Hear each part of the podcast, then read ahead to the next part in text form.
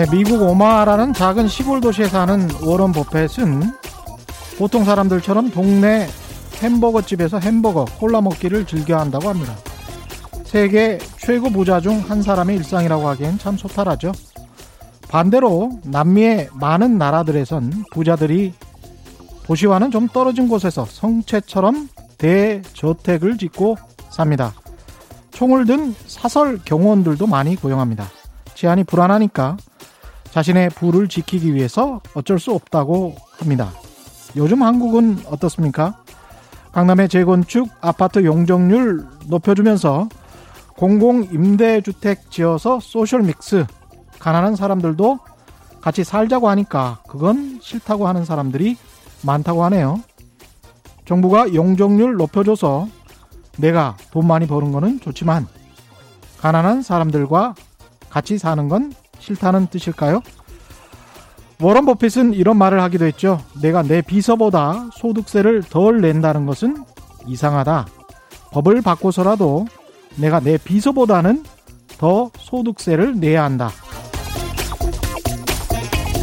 네, 안녕하십니까. 세상에 이익이 되는 방송 최경련의 경제쇼 출발합니다. 저는 진실탐사 엔터테이너 최경련입니다. 유튜브 오늘도 함께 갑시다!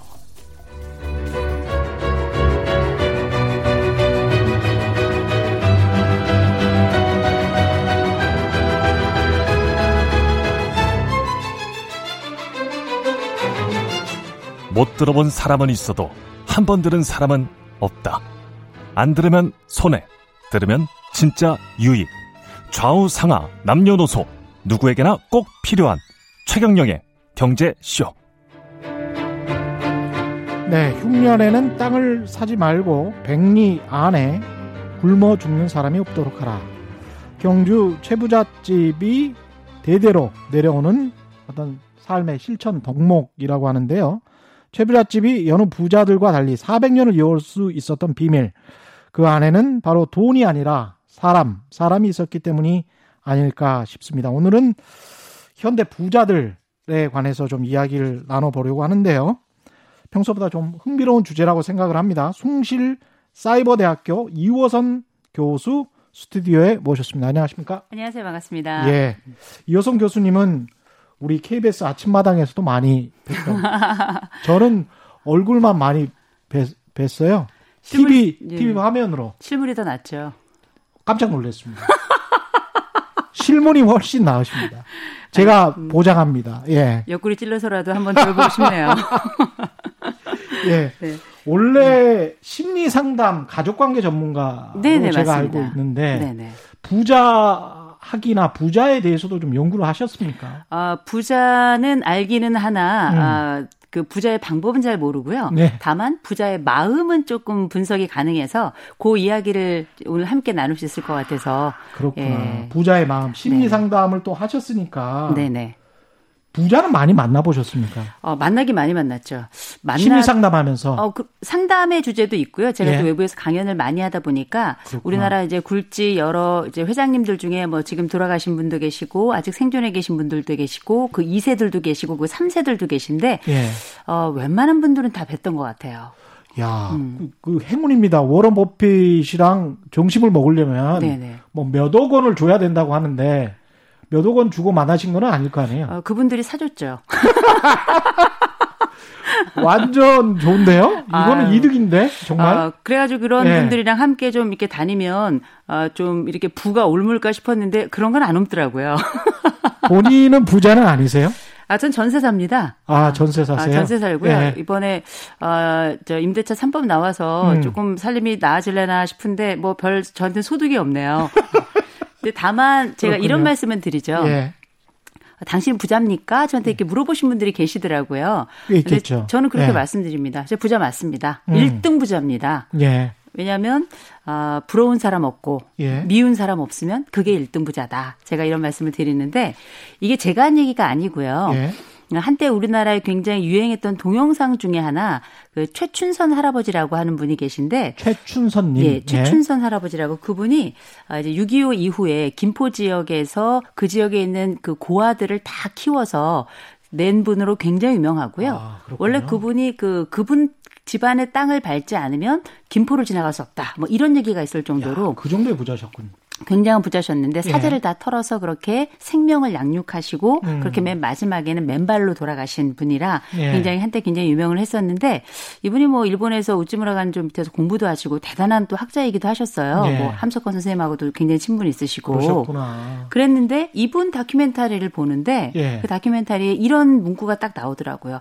제가 1등 부자입니다. 부러운 사람 없고 미운 사람 없으면 그 사람이 1등 부자입니다. 그래서 제가 그 뒤로 요 말구를 외워가지고요. 근데 요새는 잘 외워지지도 않더라고요. 부러운 사람 없고 미운 사람 없으면 1등 부자다. 네. 그러니까 마음이 평안하고 안식이 있으면 부자다 이런 말씀이시네요. 그렇죠. 예. 뭐 우리가 뭐 우리가 흔히 알고 있는 물리적 부자도 있고요. 예. 그다음에 심정의 부자도 있고요. 음. 또 상대적인 부자도 있고 또 음. 절대적인 부자도 있고 종교에서 말하는 부다 부도 아마 있을 거예요. 예. 굉장히 부에 대한 여러 종류도 많고 음. 정의도 음. 다양하고 그 아래 쪽에 내용 항목들도 많겠지만 저는 그 중에 최고의 부자는 마음 부자가 아닐까. 음. 진짜로 이제 이 프로그램을 들으시는 분들은 속으로는 에이 그래도 뭐 돈이 좀 있어야지 뭐 이런 음. 생각을 가지고 계실 분들도 있을지 모르겠지만 음. 역으로 이런 생각을 해봅니다. 제가 오프닝에서 남미 부자들 이야기를 했잖아요. 그 사설 경호원들 기관총을 무장으로 한, 네. 기관총으로 무장한 사설 경호원들을 데리고 본인들이 사는 도시를 왔다 갔다 해야 되는 거예요. 네, 네. 그 정도 상황에 있는 나라에서 서로 그 나라 국민들을 못 믿는 거 아닙니까? 그렇죠. 그런 나라에 사는 사람하고 미국에서 그냥 또는 한국에서 그냥 음. 뭐 자기 직업 지키면서 평범하게 사는 사람하고 어떤 사람이 더 부자일까라고 생각해 보면 네. 이 교수님이 말씀하시는 게 훨씬 더 부자인 것 같아요. 예. 그 뭐 경원도 경호원도 있고 돈도 음. 많은데 자유롭게 다니면 그게 제일 부자겠죠. 그렇죠. 그렇긴 한데 예. 세상에 제가 이제 심리 상담을 하다 보니까 많은 음. 분들을 또 만나게 되고 또 이제 뭐 여러 유명한 분들도 많이 뵙게 됐는데 음. 그 중에서도 심정적인 어려움이나 가족 관계 또 본인이 가지는 우울증이나 이런 것들로 어 함께 만나 뵀던 분들도 굉장히 많아요. 부자인데 우울합니까? 어, 그럼요. 부자도 예. 우울하고 그리고 부자는 더 고독한 것 같아요. 부자 하니까 더 고독하다. 네, 부자라서 돈에 둘러싸여 있어서 그런가 사람은 그 가운데 홀로 남아 있는 게 아닌가 이런 생각이 들 정도로 사람들을 의심할 수도 있죠.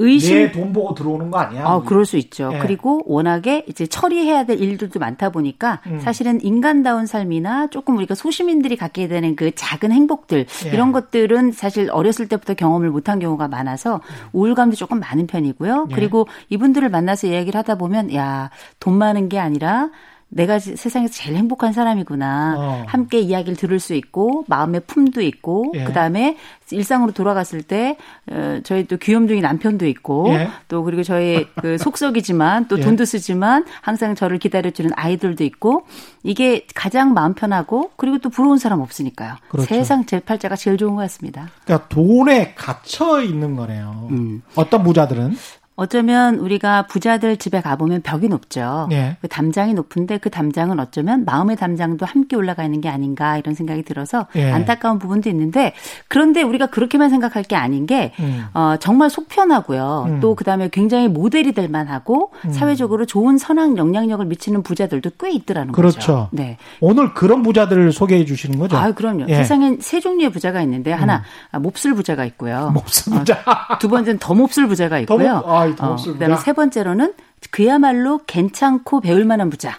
이렇게 세 종류의 부자가 있더라고요. 세 번째 부자가 좀 희귀합니까?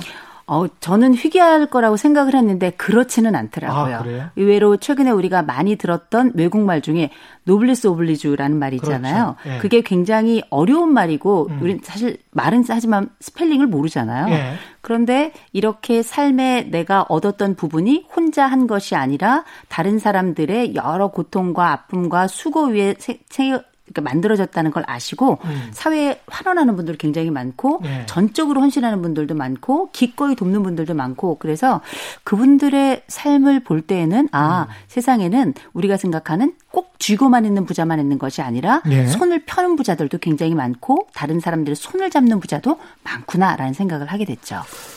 그 부자들의 특징을 좀 하나씩 소개를 해 주실 것 같은데요. 네. 그 특징을 들어보기 전에 음. 어느 정도의 부를 축적한 분들까지 만나보셨나요? 그분들이 얼마나 돈이 많은 줄을 제가 몰라요. 예, 아, 어. 그, 예. 예. 그런데 분명한 어림잡아. 건 그런데 예. 분명한 건 그분도 본인의 재산을 잘 모르시더라고요. 아, 제가 그 점에 놀랐어요. 어. 이제 우리가 영어 표현 중에 어, countless라는 말이 있는데요. 예, 셀수 없다. 예, 또 priceless라는 말이 있는데 예. 그거는 어, 돈으로 셀 수 없을 만큼 값지다는 뜻도 되고 음. countless는 셀 수 없다라는 뜻인데 예. 보통 L E S S라는 단어가 붙으면 없다라는 뜻인데 그렇죠. 이건 셀 수 없는 거고 예. 값을 매길 수 없는 거다 얘기할 때 보통 그 단어 두 개를 쓰잖아요. 음. 이분들이 그렇더라고요. 아. 이게 얼마인지도 잘 모르고 그러니까 음. 당연히 세상 물정을 모르는 것도 있지만 음. 전체 재산이 정확하게 얼마인지 모르기 때문에 대략 아시더라고요. 네. 아마 이쯤 되지 않을까. 어. 왜냐하면 가만히 있는 순간에도 돈이 벌리고 있는 경우가 많기 때문에. 좋겠다. 네, 저는 이제 어 이제 이번 달그 예. 그 대출 이자가 얼마 나가는지 제가 정확하게 알고 있습니다. 우리는 꼭 이제 노동을 해서 돈을 벌어야 되는 그런 직업군에 속해 있는데 이분들은 이제 자본으로 벌써 이제 돈을 계속 버는 그런 사람들이겠죠. 그렇죠. 구조를 네. 통해서 돈을 버는 분들이 많았기 때문에 음. 사실 그 큰 돈에 대한 관심은 크고 예. 대신에 작은 돈까지는 잘 모르는 경우가 있는데 예. 그래도 다 그런 건 아니고요. 예. 어떤 분들 같은 경우 정확하게 내가 몇 개의 보험을 얼마씩 나가고 어떤 식으로 관리하고 있다는 것까지 정확하게 파악하고 있는 분들도 많이 있더라고요. 음. 특징이 어떻게 됩니까? 일반 사람들이랑 좀 다릅니까? 부자가 될 만한 사람들은 그냥 뭔가 좀 다른 건가요? 제가 볼 땐 일단은 식성은 다 똑같은 것 같고요. 식성은 예. 다잘 드시고. 어, 다 잘 드시고요. 예. 그 다음에 제 앞에서도 잘 먹고요. 예. 그러니까 제 앞에서 밥 잘 먹는 분들은 보통 비위가 좋은 분들인 경우가 많은데 왜요? 아, 제가 좀 짓궂은 농담을 많이 하거든요. 아. 그런데도 뭐 기꺼이 또 받아주시면서 예. 그 밥을 끝까지 남김없이 음. 드시는 걸 보면 비위가 좋은 분들이다. 예. 이렇게 볼 수 있을 것 같은데 일단은 이제 제가 생각할 때 이분들이 특별한 분들은 전 없다고 보고요. 음. 어, 과거하고 약간 이분들의 전체적인 특징을 보자면 제가 옛날에 기업 그 전에 한뭐 7, 8년 전만 해도 기업이나 이런 데 강의를 하러 가면 제일 먼저 한 10년 전만 해도 회장님들이 앉아 있는 경우는 거의 없었고요. 한 7, 8년 전 되니까 회장님은 앉아 계시는데 끝까지 앉아 있는 분들이 안 계셨어요. 어. 한 5년 전 정도부터는 회장님들이 늘 오시고 그 자리에 끝까지 앉아 계시고 끝난 다음에 저한테 몇 마디 해 주시는 것까지 이렇게 어. 경향이 약간 달라지는데 그 과정에서 제가 본 건 뭐냐면 이분들이 옛날에는 들어오시면 나머지 직원들이 쫙 일어나서 일괄 인사하는 약간 그 깍두기 부대 같은 느낌이 네, 좀 있었거든요. 그렇죠. 예. 그런데 한 7, 8년 전에는 그냥 같이 앉아 있는 느낌이고요. 예. 세 번째로는 어, 한 5년 정도 됐으니까 그때는 오히려 회장님이 먼저 오셔서 직원들을 만든 장면들을 제가 많이 보게 됐어요. 오, 예. 이게 몇 년 사이에 음. 굉장히 음. 리더십의 색깔과 그다음에 선제적으로 행동하는 그 속도가 달라진 것. 이게 일단은 전반적인 그 흔히 말하는 부자 리더들의 특징이었다라고 먼저 말씀을 좀 드릴 수 있을 것 같아요. 대부분 이제 기업인들이겠네요. 아, 그럼요. 예. 예. 그러니까 가만히 앉아서 돈을 버는 분들은 꽤 많지 않고요. 음. 또 졸부들은 저는 별로 만나본 적이 없어요. 아, 예, 대부분 다 기억하시는 분들. 건물주 이런 예. 예. 부동산 건물주들은 저를 안 만나시더라고요. 별로 예. 관심이 예. 예. 그런데 이제 예. 평범한 사람들하고 조금 다른 점이 약간씩은 있었어요. 그걸 이제 저는 모아서 음. 삼관왕이다. 삼관왕. 예. 이거는 예. 배울 만하고 모델이 될 만한 부자들에게 제가 느꼈던 특성을 모아놓은 말인데요. 음. 첫 번째가 관심이 좀 달랐고요. 아, 다 관자가 들어가는 건가요? 예, 예. 그리고 세 번째가 관리가 좀 달랐고요. 관리. 예, 예. 그다음에 세 번째가 관용이 좀 달랐습니다. 아, 야, 관종은 없군요. 아, 관종은 관종은 제가 예. 담당할까요? 네, 관종으로 네. 아, 다 좋은 말만 있어요. 예. 뭐 관심, 관리, 네네. 관용. 네네. 예. 이 세 가지의 특성이 어, 우리가 배울 만한 부자들에게서 나타나는 세 가지 큰 특징이었다라고 제가 보는 건데요. 음. 제일 먼저 이제 관심. 부터좀 말씀을 드릴게요. 예. 어, 이분들하고 이제 얘기를 하다 보니까 그 돈에 대한 관심 혹은 부에 대한 관심 혹은 사회적 관계에 대한 관심 이런 부분들이 좀 남달랐는데 예. 이 관심이 성인기에 들어서 갑자기 시작된 경우가 아니고요. 음. 대부분의 기업을 하는 분들 중에 부를 상당히 축적하신 분들을 보니까 어렸을 때 부모님들하고 돈에 대한 얘기를 굉장히 많이 하면서 성장을 했더라고요. 아, 이거는 존리 그 메리츠 자산운용 대표가 어, 그렇죠.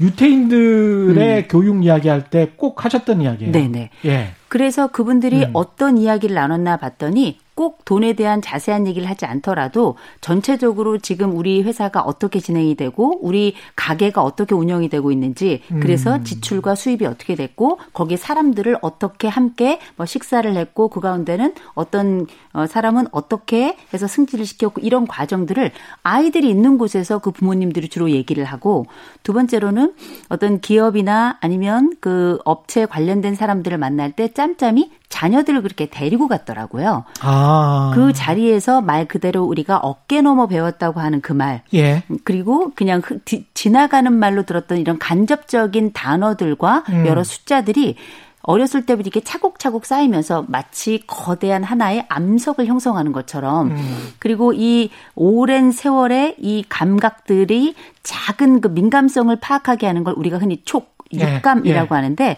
이걸 저는 다른 말로 하자면 민감성이라고 불러요. 음. 이런 민감성이 갑자기 생겨나는 감각적 경험이 아니라 어렸을 때부터 받아왔던 말 그대로 교육은 아니었으나 일상생활 속에서 내 부모를 통해서 얻어왔던 숱한 정보들과 관리 과정들, 능력들 음. 이런 것들이 쌓아, 쌓아 오면서 또 쌓이면서 예. 생겨난 감각적 민감성이다라고 음. 해서 이런 그 기본적인 관심사 자체가 어렸을 때부터 굉장히 자연스럽게 형성됐다는 거 하나. 개인적 체험, 인적 네트워크를 통한 그런 체험이 있었군요. 아, 그렇죠. 예. 음. 이런 그, 그 경험의 하나가 또, 또 하나는 뭐냐면 숫자가 그렇게 잘 보이더래요. 아, 숫자. 예.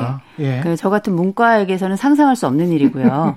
그런데 이 숫자가 예. 어떻게 잘 보이냐고 제가 물어봤어요. 예. 그랬더니 그냥 들린대요. 숫자는 잘 안 잊혀지고 예. 잘 들리고 음. 오래 기억이 남고 예. 그래서 수를 틀리는 일이 거의 없고 예. 그리고 수에 대한 관심이 높다 보니까 음. 실제 그 수에 대해서 다시 한번 점검하거나 예. 확인하는 과정도 굉장히 철저하게 이루어지고 그러니까 대부분의 사업을 꼼꼼하게 진행하거나 음. 내가 가지고 있는 자산에 대한 대부분의 정확한 파악이 있었던 경우가 거의 대부분인 거죠. 제가 기자 안 하고 기업인 했으면 잘했을 것 같아요. 예. 네, 근데 제 수학... 특징도 좀 있는 것 같아. 네. 갑자기 좀 기분이 좋아집니다 아, 지금. 예. 그런데 수학 선생님들도 예. 수는 잘하지만 제가 아는 수학 선생님 중에 잘 사는 사람이 없습니다. 아, 그렇죠. 그게 다른 겁니다. 예. 예. 아니 그러나 예. 수에 민감한 분들이 확실히 이런 돈에 대한 자산에 대한 관리를 더 잘하시는 건 맞아요. 그건 음. 분명합니다. 그렇군요. 예, 또 한 가지 관심은 뭐냐면 기본적으로 우리가 돈에 대한 관심도 굉장히 크세요. 예. 우리가 좋은 부자들이라고 돈에 대해서 관심이 없는 게 아니고요. 음. 돈이 어떻게 하면 벌릴지에 대해서 끊임없이 공부를 하시더라고요. 예. 깜짝 놀란 게 제가 이제 여러 기관들마다 다니면서 여러 강의를 하다 보면 제 앞이나 제 뒤쪽에 경제에 관련된 여러 강의를 하시는 분들이 오시거나 음, 그렇겠죠. 아니면 예. 제가 알고 있는 자산 관리라든지 음. 아니면 뭐 주식이라든지 부동산이라든지 펀드라든지 관련된 여러 전문가들이 꽤 있는데 그분들을 찾아온다는 거예요. 어. 제가 이게 깜짝 놀랐습니다. 예. 이게 이제 우리가 이제 두 번째 이야기할 관인 관리에서도 함께 나올 이야기인데 음. 어, 제가 놀랐던 거는 이분들의 가지고 있는 기본적인 관심이 돈에도 있는데 이 돈이 돈을 벌어야지가 아니라 어떻게 하면 건강하게 또 좋은 방법으로 돈을 벌지를 끊임없이 찾아다니면서 공부하고 물어보는 과정이 그 안에 있는데 이건 관심이 행동으로 이동이 된 거죠. 예. 그래서 이렇게 적어도 어렸을 때부터의 이런 돈에 대한 또 사업에 대한 음. 또 전반적인 경제에 대한 이해도가 예. 있었다는 거. 음. 두 번째로는 실제 이분들이 가지고 있는 숫자에 대한 민감성이 있었다는 것. 음. 세 번째로는 실제 돈에 대한 관심이 많았고 이 관심이 단순한 관심으로만 끝나는 것이 아니라 그 내가 그 돈이 있는 영역을 향하여 찾아가는 행동력까지 있었다는 것. 요게 우리가 말씀 지금 드렸던 부자들이 가지고 있는 삼관왕, 좋은 부자들에게 배울 만한 삼관왕 중에 첫 번째 해당되는 관심 영역인 거죠. 이게 완성된 부자들이라서 그런지 그 처음에 그 사람들도 시작을 했을 때는 음. 뭔가 좀 울퉁불퉁하고 이렇게 아주 매끄럽게 다듬어지지는 않았었을 것 같은데 네네. 지금 말씀하시는 거는 이제 기업인들 중에서 총수들이 이런 분들 꽤 있고 그 다음에 사장님들도 이런 분들 꽤 있어요. 그러니까 전문 CEO들 중에서도 예술 문화 관련 또는 대중문화 음. 관련해서도 꼭 한 달이나 두, 두세 달에 한 번씩 네네. 아주 유명한 PD들이랑 밥을 먹습니다. 네네. 그 이유가 없어요. 그냥 음, 밥 먹으면서 음. 아, 이 사람은 무슨 생각을 가지고 있나. 음. 최근에 대중문화의 트렌드는 뭔가 음. 그러면서 본인의 그 장사, 음. 기업 비즈니스 아이디어를 또 찾더라고요. 아, 그럼요. 예. 결국은 이제 그분들이 가지고 있는 그 행동력, 관심에 대한 행동력이라는 건 뭘 의미하냐면 예. 통찰을 찾아가는 발걸음이거든요. 그렇죠. 결국 이 통찰을 찾아가는 발걸음이라고 하는 건 음. 옛날에는 다 앉아서 보고를 받았어요. 예. 보고를 다 받고 그리고 이제 그러니까 사실은 그 기업의 실무자는 따로 있었고 음. 그냥 보고만 받고 거기에 대해서 좋은 실무자만 관리하면 되는 것. 이게 예. 어떻게 보면 부자의 핵심 사업 중에 하나가 좋은 인재 관리라고 봤는데 이제는 여기를 넘어서 실제 뭐 내가 어떤 기업의 총수가 되든지 음. 아니면은 뭐 사장님이 되든 대표가 되든 아니면 뭐 내가 장사를 하든지 간에 네. 실제 내가 필요한 부분이 있거나 혹은 필요한 부분에 플러스가 되고 알파가 되겠다 싶은 부분이 음. 어디에 있을까를 두루 섭렵하고 음. 알아보고 그래서 우리가 왜 최근에 여러 대학이라든지 기관에 보면 CEO들 모임이 굉장히 그렇죠. 많잖아요. 예. 그런데 그 CEO의 CEO 모임들 강의를 가서 보면 정말 CEO만 있는 게 아니에요. 음. CEO가 오는 게 아니라 씨를 받으러 오는 분들이 많더라고요. 씨를? 예. 통찰의 씨. 아. 새로운 영역에 대한 연결성을 위한 씨앗. 이런 네. 우리가 시드머니 마련하듯이 음. 그렇게 통찰의 씨앗을 뿌려 뿌리고 그 씨앗을 받아오기 위해서 그런 모임에 찾아가고 그걸 통해서 새로운 통찰도 얻지만 또한 음. 가지 거기 관련된 관심사들을 가진 분들의 네트워크 형성을 하고요. 그렇죠. 네. 관련해서 실제 사업으로 이렇게 연장되거나 음. 연결되는 경우도 많이 있고요. 근데 결국은 그건 뭐냐면 우리가 알고 있는 이 부유함을 가지고 있는 분들이 처음부터 부유했던 게 아니라 음. 그분들을 이제 만나서 대화를 해서 보면 제가 두 분께는 여쭤봤어요. 아니 어떻게 하면 부자가 되는 거예요? 음. 제가 여쭤봤더니 한 분은 이렇게 대답하셨어요. 운이 좋았죠. 음. 어, 제가 그래서 그분께 이렇게 말씀드렸습니다. 겸손하기까지 하시네요. 예. 이렇게 말씀을 드렸는데 운 때도 잘 맞아야 됩니다. 예. 돈이 이렇게 뭐 아무 때나 막 붙는 건 아니지만 그 시대가 가지고 있는 수요를 읽어내고 그렇죠. 또그 시기가 나한테 주는 그 기회를 딱 잡고 그 길에 서야 되는 거잖아요. 음. 이런 것도 사실 어떤 행운이 함께하고 신이 함께하는 부분도 있긴 있겠습니다만 그 럼에도 불구하고 이분들이 가지고 있는 기본적인 관심사 자체가 끊임없는 관심 또 연구 또 행동 이 과정이 반복적으로 그, 저, 이 사람 삶의 자리를 잡으면서 예. 실제 그 가운데 여러 개 뿌려놨던 씨앗 중에 하나가 우물튼 거고요. 네. 움튼 것들에 대해서 충분히 집중하고 전략적으로 접근하고 또 다른 아이디어를 가져와서 확장하고 음. 거기에 운이 함께 붙는 네. 이런 과정이었기 때문에 제가 만난 흔히 말하는 이제 부자들이라고 하는 분들 중에는 졸부 한꺼번에 누군가에 의해서 돈을 받거나 음. 땅이 훅 오르거나 이런 분들은 거의 없었고요. 네. 말단부터 시작해가지고 쭉 올라오신 분들도 워낙에 많았고 음. 또 이거저거 실패 진짜 많이 하시다가 음. 경험적으로 얻었던 어떤 과정을 통해서 시작해서 잘 된 분들도 되게 많았어요. 지금 듣고 계시는 청취자분이나 시청자들께서는 그러면 나는 그런 오프라인에 갈 어떤 기회가 없을 것 같은데 그런 생각을 가지실 수도 있을 것 같은데요. 네네. 우리가 지금 유튜브랄지 음. 테드 강연이랄지 굉장히 많은 것들이 있고 네네. 그다음에 이제 SNS를 통해서 친구 맺기를 할 수가 있잖아요. 네네. 그러면서 그 온라인의 어떤 것들이 음. 오프라인으로 이어지는 경우도 있고 그렇기 때문에 일반 사람들도 사실은 이런 네트워크에 관해서 그리고 공부하는 방법에 관해서는 좀 같이 생각을 해봐야 될 것 같습니다. 그죠? 어, 그럼요. 예. 요새 그 제가 전 이제 사이버 대학교에 있잖아요. 예. 그렇다 보니까 실제 최근에 온라인 시장이 어마어마하게 커졌죠. 음. 코로나 19가 우리 일상을 바꾸면서 그 중에서도 교육 현장이 가장 많이 바뀐 것 중에 하나가 flipped learning이라는 게 있어요. 예. 그건 뭐냐면 flip이라는 건 끼워 넣다는 뜻이고 예. learning은 학습이라는 뜻인데 우리가 오프라인 현장에 온라인의 일부를 가져와 가지고 이게 융합 학습을 하거나 음. 혹은 온라인 현장을 오프라인까지 연결해서 하는 이런 방식도 똑같이 거의 flipped learning. 예. 그러니까 함께 하는 융합 융합 공부라고 봐야 되겠죠. 그렇죠. 이런 방식인데 그래서 우리가 어, 내가 뭘 배우기가 어려워한다고 하지만 지금 최근에 우리가 인터넷 세상이 열리고 하루에 만나는 정보량이 7만 5천 개예요. 네. 앞으로 2030년이 되면 1인당 우리는 13만 개의 정보를 만나게 되는데 그 정보들 하루에? 주, 하루에요. 1인당. 와. 어마어마한 정 우리가 의식적 무의식적으로 그 음. 정보를 만나게 되는데 중요한 건 뭐냐면 그 정보들 중에 과연 내가 가지고 있는 그 지향점과 맞는 정보가 없겠느냐는 거예요. 온라인 시장이 어마어마하게 열려 있고 음. 최근에는 그 어, 한국 우리나라에서도 외국의 강연이 좋다 혹은 뭐 외국에 뭐 이런저런 얘기를 많이 합니다만 한국 돈은 한국에서 버는 경우가 많아요. 예. 예 세계적으로 가는 경우도 있지만 예. 한국 돈을 우리가 한국에서 번다면 한국이 가지고 있는 전체적인 문화라든지 방향이라든지 음. 특성이라든지 경제적 정황이라든지 이런 것들에 대해서 끊임없이 알고 여러 가지들을 묶어 가지고 하나의 뭐 이렇게 어, 정수와 같은 이런 물방울을 만들어내서 어느 순간에가 딱 떨어뜨릴 필요가 있는데 예. 그 모든 과정은 저는 지금 온라인에 다 있다고 생각합니다. 아, 음. 지금 3관왕 중에서 음. 관심 하나셨죠? 네네. 관심 하나 있는데 시간 굉장히 많이 가요. 아, 그러네요. 그 다음이 관리였습니까? 예, 관리예요. 예, 관리는 뭡니까? 관리라고 하는 건 음. 우리가 뭐 다 아시는 것처럼 아무리 돈을 많이 번다 하더라도 예. 실제 관리가 되지 않으면 돈이 들어오는 건 어려워도 빠져나가는 거는 삽시간이잖아요. 쉬워요. 예. 마치 손 위에 모래를 둔 것처럼 예. 그렇게 쉽게 빠져나갈 텐데 진짜 부자들의 핵심적인 영역은 사실은 관심이 아니라 음. 가지고 있는 것들을 어떻게 관리할 것인가. 그걸 유지할 것인가. 그렇죠. 유지할 예. 것인가. 이게 굉장히 중요했는데 이거는 음. 제가 볼 땐 다이어트랑 거의 유사합니다. 예. 제가 이제 아시는 분들은 아시겠지만 제가 예. 살을 많이 뺐고요. 예, 예, 예. 아주 예, 유명하시죠. 예. 깜놀이죠. 예, 깜짝 놀랄 정도로 많이 예. 뺐다고 요새 다시 예. 회복 중이고요. 그런데 우리가 마치 몸을 건강하게 관리를 하는 것처럼 음. 봤더니 돈을 많이 많이 가지고 계신 분들은 보니까 돈에 대한 관리에 진짜 집중하더라는 거죠. 어. 관심과 그 이후에 이제 관용이라는 부분이 어, 있고 그 사이에 관리가 있다면 그리고 이 세 개를 합쳐서 100이라면 예. 관리가 80이다. 아. 이렇게 얘기할 정도로 3관 중에서 80이다. 관리죠. 80%가 관리다. 그렇죠. 예. 이 관리도 굉장히 다, 뭐 이제 제가 만난 분들은 굉장히 다양한 방식으로 하고 있었는데 음.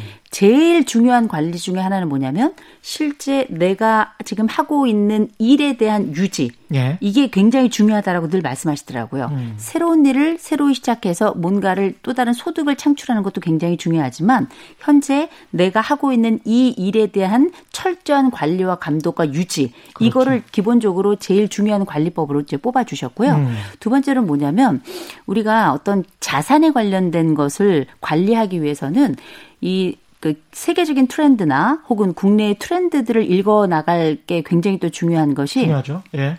과거하고 다르게 너무 빨리 변하고 있다는 거예요. 어, 완전히 세계 경제에 연동이 돼 있으니까요. 그렇죠. 예. 그래서 뭐 지금 우리 부동산 얘기 많이 나오고 있습니다만 음. 세계 부동산도 지금 난리가 났잖아요. 어, 미국, 독일 같은 나라들도 많이 올랐었어요. 예, 지금 예. 뭐 돈이 뭐 많이 풀렸는데 갈 음. 데가 없으니까. 그런데 이런 돈의 흐름에 대해서 어, 대부분 내선만 하면 되지 이게 아니라 이분들은 거의 대부분 국제 뉴스도 많이 보더라고요. 예. 왜냐하면 세계하고 묶여 있고 특별히 제가 만났던 분들은 수출입을 하는 분들이 좀 많았어요. 아. 그렇다 보니까 세계 경제를 알지 못해서는 한국 경제 더군다나 내가 하고 있는 음. 나와 함께 일을 하고 있는 같이 일을 하는 동료들과의 기업 경제를 충분히 잘 파악하거나 유지하기가 어렵다고 판단하신 거죠.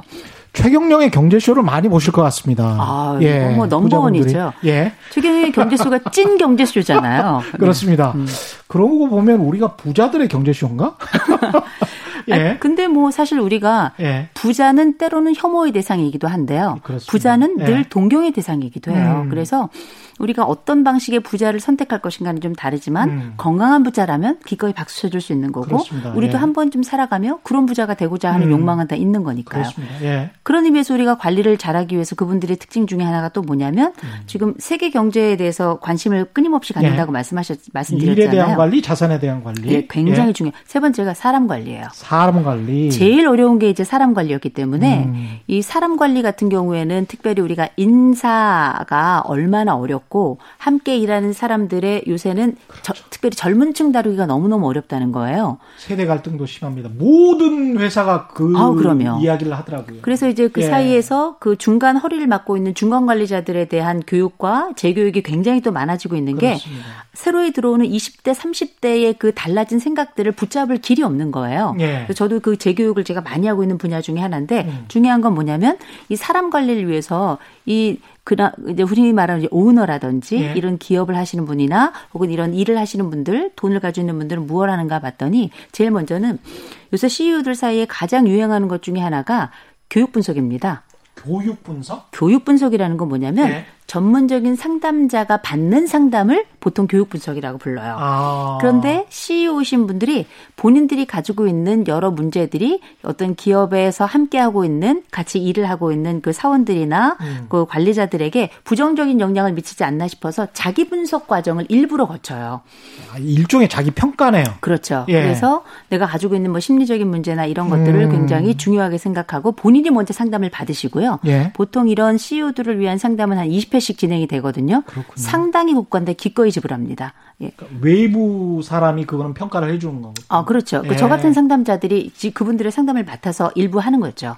아 이건 굉장히 바람직한 현상이네요. 예. 그런데 예. 제가 좋았던 것 중에 하나는 본인 관리만 하면은 약간 음. 그거는 좋기는 하지만 되게 예. 한정적인데 그렇죠? 이분들이 중간 관리자들이나 아니면은 음. 사원들에 대해서 무료로 상담을 받을 수 있을 만한 장을 만들어내고 계세요. 그거는 음. 사람 관리 중에 제일 중요한 겁니다. 실제 그렇죠. 우리가 네. 이런 것들을 이제 기업 상담 쪽에서는 EAP라고 불러요. 네. 어, 무슨 약자인지 몰라요. 예. 어, 그런데 EAP. EAP라고 하니 흔히 기업 상담이라고 부릅니다. 예. 근데 이 기업 상담이라고 하는 것이 단순히 기업이 어떻게 굴러갈까 이게 아니라 음. 그 기업에 속해 있는 사원들이나 이런 음. 기업의 중간 관리자나 혹은 뭐 임원들이나 다 자기 문제가 있고 이런 개인적인 문제들이 잘 해결이 되지 않으면 사내의 문제나 가정 내의 문제나 사, 인간을 괴롭히면 이 사람이 안정적으로 일을 하기 어렵잖아요. 음. 그러니까 옛날에는 여기 앉아봐 해가지고 1대1로 관리를 했다면 아예 전문적인 방식으로 사원들과 이 중간 관리자들과 임원들에 대한 정신 건강 관리를 시작한 거예요. 예. 이건 굉장히 고무적이고 음. 이거는 이제 한국에서 처음 시작된 건 아니고요. 그렇죠. 우리나라가 아니라 예. 미국에서 원래 음. 시작이 됐고 독일에서도 많이 시행이 되고 있는 부분인데 예. 이 부분을 기꺼이 가져와서 비용을 들이는 거예요. 이게 굉장히 중요한 것 같습니다. 음. 왜냐하면 우리가 사실은 아빠나 엄마가 됐지만 아빠나 엄마가 되는 교육도 받은 적이 없고요. 부모 교육. 예. 그렇죠. 성인 음. 교육을 받은 적도 없고. 네네. 그다음 매니저가 됐지만 매니저가 과장이 되는 교육 이런 그렇죠. 거 받은 적이 없어요. 그렇죠. 예, 근데 그런 것들이 굉장히 중요하다고 느껴집니다. 왜냐하면 음. 그거를 제대로 잘하려면 음. 뭔가를 알아야 되는데 음. 혼란스러울 것 같아요. 네. 예. 그러니까 이제 그 EAP 쪽에 그 EAP처럼 이게 기업 상담을 오너라든지 이렇게 어느 정도 그 직원을 많이 가지고 계시 데리고 함께 음. 이제 일을 하고 계신 분들 같은 경우에는 이게 굉장히 굉장히 그거는 장기적으로 계획을 세우시는 거예요. 그렇지. 삶을 관리해 주는 거거든요.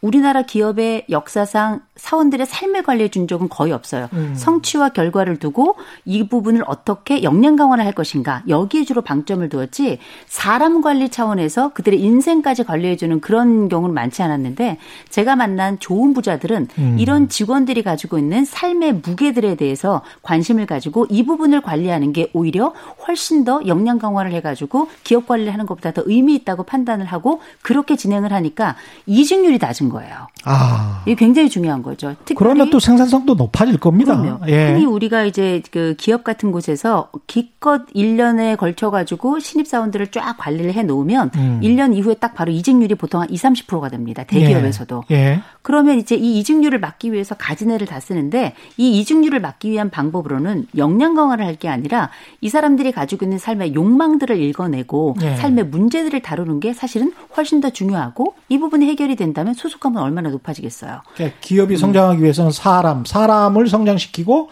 그게 그렇죠. 사실은 수익의 성장으로도 연결되는. 그렇죠.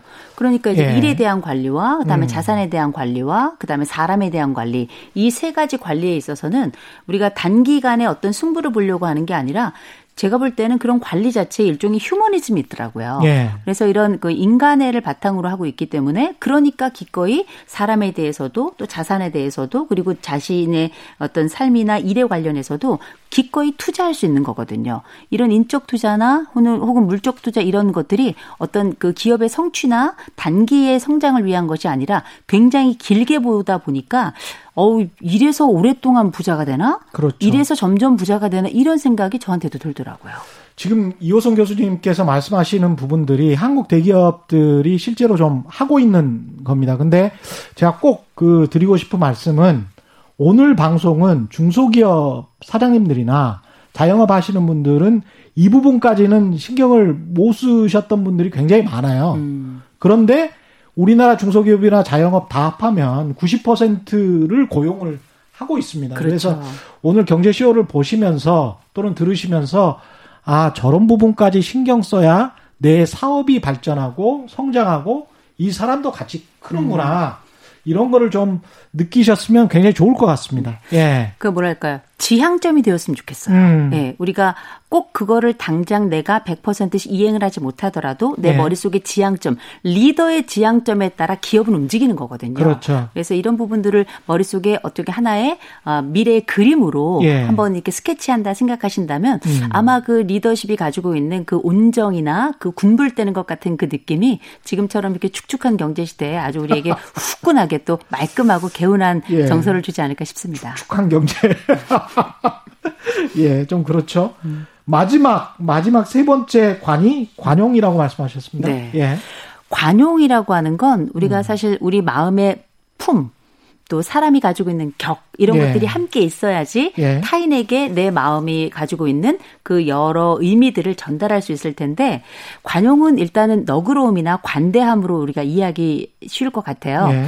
그러면 이제 우리가 많이 이야기했던 사회적인 공헌을 얼마나 하는가, 음. 내가 받은 것이 내 노력이라고 생각하는가, 그게 아니라면 우리가 사회적 공헌의 비율은 훨씬 더 높아질 수밖에 없잖아요. 예. 그런데 제가 만났던 좋은 부자들은 음. 상당수가 첫 번째 인재 키우는 데 기꺼이 다 본인이 가지고 있는 것들 많이 이제 사회에 내놓으셨고요. 예. 장학 뭐 예. 사업이라든지 음. 또 제가 만났던 분들 중에는 어떤 분이 있었냐면 어 이제 그분 이분 이름 말씀드려도 예, 되나 모르겠다. 예, 좋은 일이니까. 예, 우리나라 예. 그 전국 대학교에 보면 그라치에라고 하는 커피숍이 많이 들어가 있어요. 대학교에? 예, 각 예. 대학에 보면 그라치에라고 하는 커피숍들이 거의 대부분 많이 들어가 있는데 음.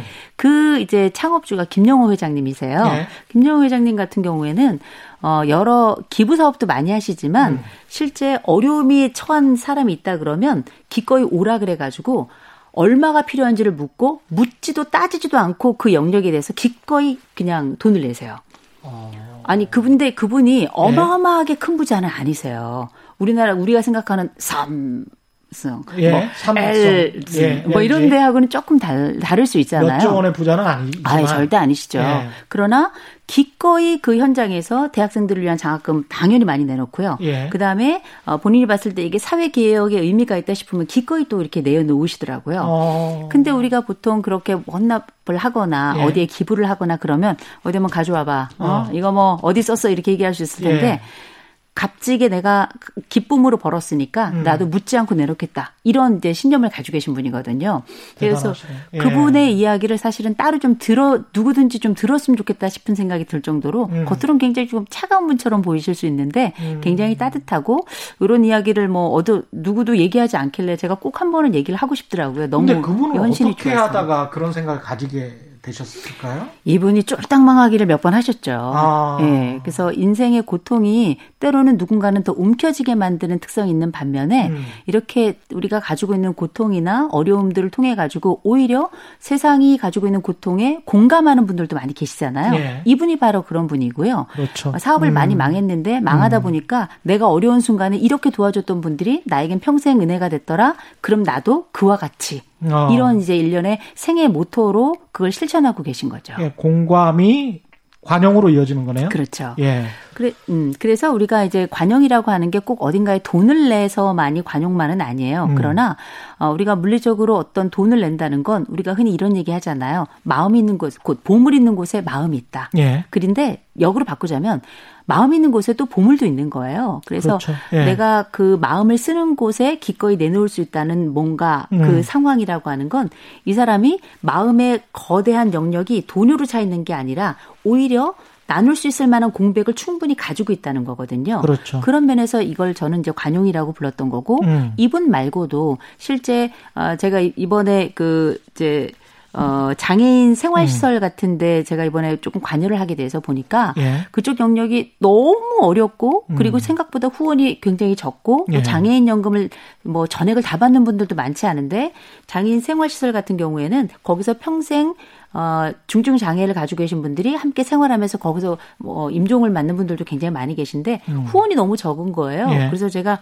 한 그 사장님 대표님인데 제가 연락을 드려가지고 지금 지금 사정이 이러이러합니다라고 말씀드렸더니 지금 그분이 사정이 되게 어려우세요. 예. 코로나 시국에 거의 추출을 못 하셔가지고 굉장히 어려운 시국인데 10년 어, 동안 한 달에 100만 원씩 내겠다고 하셔가지고요.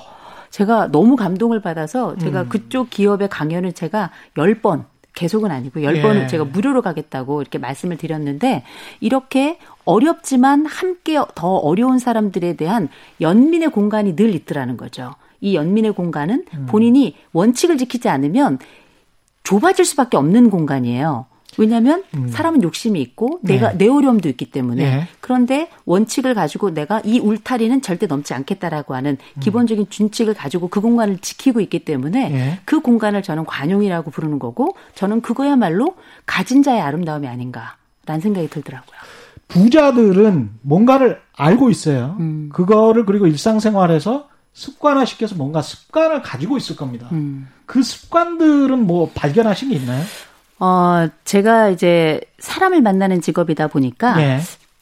다른 건 잘 못하는데 음. 다른 사람이 가지고 있는 특성들 파악은 조금 하게 되더라고요. 예. 예. 근데 그 중에 이제 제가 정말 기쁘게 봤던 특성이 한 다섯 개가 있는데요. 예.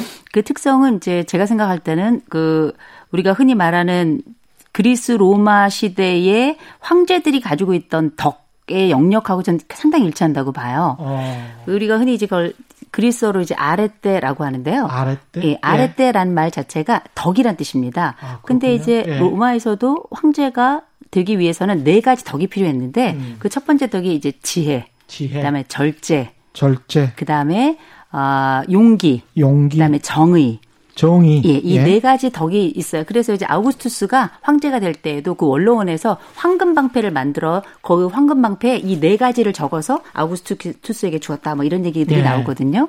근데 여하간에 이게 결국은 덕목인데 덕은 두 가지가 있는데요. 하나는 그 흔히 말하는 지적인 덕. 이건 예. 교육을 통해서 성취 가능한 거고요. 음. 또 하나의 덕이 도덕적 덕입니다. 예. 근데 이 도덕적 덕이라는 게 뭐냐면 아, 우리가 시민으로서 반드시 알아야 될 일련의 좋은 습관 들을 이야기하는 거거든요. 습관. 예. 그런데 네. 제가 만났던 어, 덕이 있는 부자들의 특징을 음. 보니까 크게는 다섯 가지가 있는데 첫 번째 굉장히 좋은 관찰력이 있어요. 관찰을 관찰력. 잘한다. 네. 아. 관찰력이라는 건 결국은 뭔가를 보는 게 아니라 음. 어떤 것의 변화를 읽어내는 힘이죠. 예. 예. 변화를 읽어내고 그걸 말로 표현까지 하는 시대가 변하고 있다. 그렇죠. 뭐 이런 거. 시대를 읽어내고 사람을 읽어내고 하는 네. 일련의 관찰력 굉장히 중요하고요. 이런 그 관찰력을 통해서 음. 내가 가지고 있는 이 변화를 읽어내는 힘을 그 대상이나 그 일에 직접적으로 실행을 하는 그 과정에 두 번째 특징이 나타납니다. 예. 분석력이에요. 분석력. 예, 분석력이라고 하는 건 어떤 사물이 가지고 있는 특성들을 세분해서 잘게 나누는 힘일 텐데 예. 이 분석력을 잘 갖기 위해서는 적어도 내가 가지고 있는 영역뿐만 아니라 열린 귀, 열린 눈, 열린 코로 대상이 가지고 있는 또 시대가 가지고 있는 또 내가 지금 가지고 있는 현상이 가지고 있는 특징들을 잘 이해하려고 하는 열린 마음을 또 가지고 있어야 되잖아요. 네. 그런 의미에서 분석을 위해서 이분들이 많이 했던 것 중에 하나가 질문이었어요. 어. 전문가들 계속 찾아가며 듣는 거. 예. 심지어 본인이 경영학 박사고 경제학 박사고 뭐 이런 분들임에도 불구하고 음. 계속 찾아다니면서 트렌드를 자꾸 배우려고 하고 예. 새로운 것들을 이제 관찰하면서 내가 가지고 있는 것들을 다시 쪼개보는 그 과정을 많이 갔더라는 거죠. 예. 이거는 리 뉴의 방식이에요. 어. 새롭게 하는 갱신의 방식인데 그렇죠. 굉장히 좋은 통찰을 얻는데 아주 중요한 거죠. 가지고 예. 있는 것을 재해석해내는 거니까요. 음. 세 번째가 민감성입니다. 민감성. 민감성은 요이 어, 우리가 흔히 육감촉이라고 하는 것 자체가 오랜 경험을 한 자가 각 갖게 되는 그 아주 섬세한 차이를 네. 읽어내는 힘이잖아요. 네. 요 섬세한 차이를 어, 그냥 이렇게 느끼는 게 아니라 느낀 다음에 이걸 다시 관찰하고 분석하는 과정으로 연결해서 이게 어. 상호 세 가지가 함께 돌아가더라는 거죠. 예. 그리고 네 번째가 전문성이에요. 이 분야는 나야. 어. 네. 예. 전문성과 자부심이 이제 함께 묶여 있는 건데 음. 이 분야는 나야. 그래서 내 영역에 대해서는 손금 보듯이 아는 거죠. 음. 적어도 내가 내 걸 모르고 내 영역을 어떻게 말하고 어떻게 분석하겠어요. 예. 자부심도 뭐 대단합니다. 예. 마지막 하나가 공감력이었어요. 음. 공감력이 우리 아까 말씀드렸던 관용의 영역인데요. 예. 관용의 영역에서 이 공감력이라고 하는 게 누구든지 다 가지고 있는 아우 불쌍해 이게 아니고요. 내가 그 사람이라면 어떻게 돕는 것이 좋을까를 가지고 판단하는 공감력을 갖더라고요. 그 사람 의 입장에서. 예. 그러니까 마음의 언어로 공감하는 게 아니라 머리의 음. 언어로 공감을 해서 그 사람의 자리에 서보는 것 자체는 그 사람의 환경을 읽겠다는 겁니다. 그렇죠. 그게 리더십이 포함하는 공감력의 특징이거든요. 음. 그래서 실제 이런 부분들이 합쳐지고 모여야 아까 제가 잠깐 말씀드렸던 상호 공감. 예. 너도 성장하고 나도 성장해서 우리 함께 느끼면서 같이 성장해서 그 길을 모색해 보자라고 하는 상호 공감의 역할까지 역량까지 가게 되는데 음. 이 다섯 가지 특징을 보니까 제가 만난 좋은 부자, 음. 배울 만한 부자, 귀감이 될 만하고 모델이 될 만한 부자들이 가지고 있는 주요 습관이자 특성이더라는 거죠. 갑자기 어떤 분 한 분이 떠오르는데 그 서울시의 도시계획 국장을 하셨던 분이 있어요. 네. 서울시립대 명예교수를 하셨던 음. 지금은 고인이 되셨습니다만 손종목 교수라는 분이 계시는데 네 그분이 1970년대 강남 도시개발을 하면서 그런 이야기를 저한테 질문을 한 적이 있습니다. 음. 이때 음. 당신 같으면 음. 강남의 땅을 샀겠느냐? 음. 반포가 습지였잖아요. 그렇죠. 잠실은 뽕밭이었고. 완전. 예. 60년대, 70년대만 해도 농업화의 시대였거든요. 음. 농업의 시대였고. 네. 근데 한국이 공업화로 가고 있었고 도시화가 되고 있었습니다. 네네. 근데 그때 그거를 관찰하고 분석을 해낸 사람들이 있다는 거예요. 그렇죠. 근데 그 시대에서는 그걸 보기가 굉장히 힘듭니다. 안 보이죠. 예. 음. 그 시대에 빠져 있으니까 음. 열려 있지도 않고. 음. 그래서 돈을 벌면 음. 대부분은 경상도에 사는 사람들은 경상도에 농가밭. 음. 호남에 사는 사람들은 호남평에 농가밭. 음. 그래서 부모님한테 효도하는 것. 음. 그게 이제 유교적 사상으로 60, 70년대가 간 건데 네네. 이런 시대가 올 줄은 어떻게 알았겠습니까? 예. 그러니까 이게 예. 어떻게 보면은 어 사회적인 준칙과 개인적인 유연성도 있어야 음. 되고 시대를 보는 그 치야와 그다음에 시력도 있어야 되는 건데 그렇죠. 근데 사람이 가지고 있는 눈이나 머리의 음. 통찰이라는 게 대단히 제한적이잖아요. 그렇죠. 그런 의미에서 우리가 시대의 누군가에게 자꾸 물어볼 때 음. 그거는 옛날에는 지혜를 가진 어른들에게만 여쭤봤다면 예. 이제는 전 세대 사람들에게 물어보는 것도 저는 굉장히 중요한 과정이었다고 맞습니다. 봐요. 예. 그래서 이제 흔히 말하는 음. 잘 되는 부자들의 이야기를 들어보면 그분들의 친구들의 연령이 굉장히 다양해요. 음. 10대, 20대, 30대, 40대부터 시작해가지고 80대, 90대 이르기까지 예. 나와 함께 생각과 의견을 나누고 삶에 대한 통찰을 배울 수 있다면 다 나의 선생이라고 생각하는 거죠. 예. 그런 그 오픈된 열린 마음이 있기 때문에 어쩌면 이분들이 저도 만나준 게 아닌가. 음. 어쩌면 그분들이 제가 뭐라고 저를 만나겠어요. 그냥 이렇게 아줌마에 불과한데 예. 그런데 이 아줌마를 만나서도 저한테 물어보시는 거예요. 음. 이럴 때는 어떻게 하면 좋습니까? 저렇게 하면 어떻게 하는 게 좋을까요? 라고 물어보시는 하시는데 제가 이게 이렇게 유명하시거나 그냥 말 그대로 사시는 분들이 저한테 물어보시니까 저도 모르게 약간 우쭐해가지고 예. 그게 말입니다. 이렇게 얘기를 하게 되는데 예. 그건 뭐냐면 그 사람을 높이 들어서 그 사람이 가지고 있는 생각을 듣는 일종의 창구를 갖고 계신 거예요. 예. 대단한 능력이죠. 음. 오늘 말씀 좀 아쉽네요. 참 끝으로 네. 끝으로 이게 부자가 되기 위해서 부자가 되고 싶은 사람들에게 평소에 이런 거를 좀 길러보자 한마디만 좀 해주시고 끝내죠. 네. 예. 어, 제가 많이 만났던 분들 중에는 이제 여러 번 만나서 이런저런 얘기를 해주시는 분들이 계신데 음. 제가 그분들께 여쭤봤습니다. 아니 어떻게 하면 그렇게 그 좋은 부자가 될 수 있어요? 음. 라고 제가 물어봤더니 그분이 이런 얘기 하시더라고요. 아침에 눈 떠서 좋은 생각하고요. 자기 전에는 뭐 했나 꼭 기록해 보라고. 기록해 기록해보라고 이런 얘기를 네. 하더라고요. 그래서 저도 생각하고 기록하는데 잘 안 되던데요. 어. 이런 말씀을 드렸더니 어떻게 기록하느냐에 따라 다르지만 음. 하루를 계획하고 하루를 정리할 때 그 부분이 완성만 된다면 일에 실수가 없다는 거예요. 실수가 없는 그렇죠. 예. 실수가 없다면 이 사람은 앞으로도 훨씬 더 일을 잘 해나가고 관리를 잘할 가능성이 높다 이렇게 말씀하시더라고요. 어쩌면 생애 습관으로 예. 메모를 한번 삼아 보시는 것도 좋을 것 같습니다. 고맙습니다. 시간이 참 아쉽습니다. 오늘 말씀 감사하고요. 지금까지 숭실사이버대학교 이호성 교수와 함께했습니다. 고맙습니다. 고맙습니다. 예, 저희가 준비한 최경영의 경제쇼는 여기까지였습니다. 지금까지 세상에 이익이 되는 방송 최경영의 경제쇼였습니다. 고맙습니다.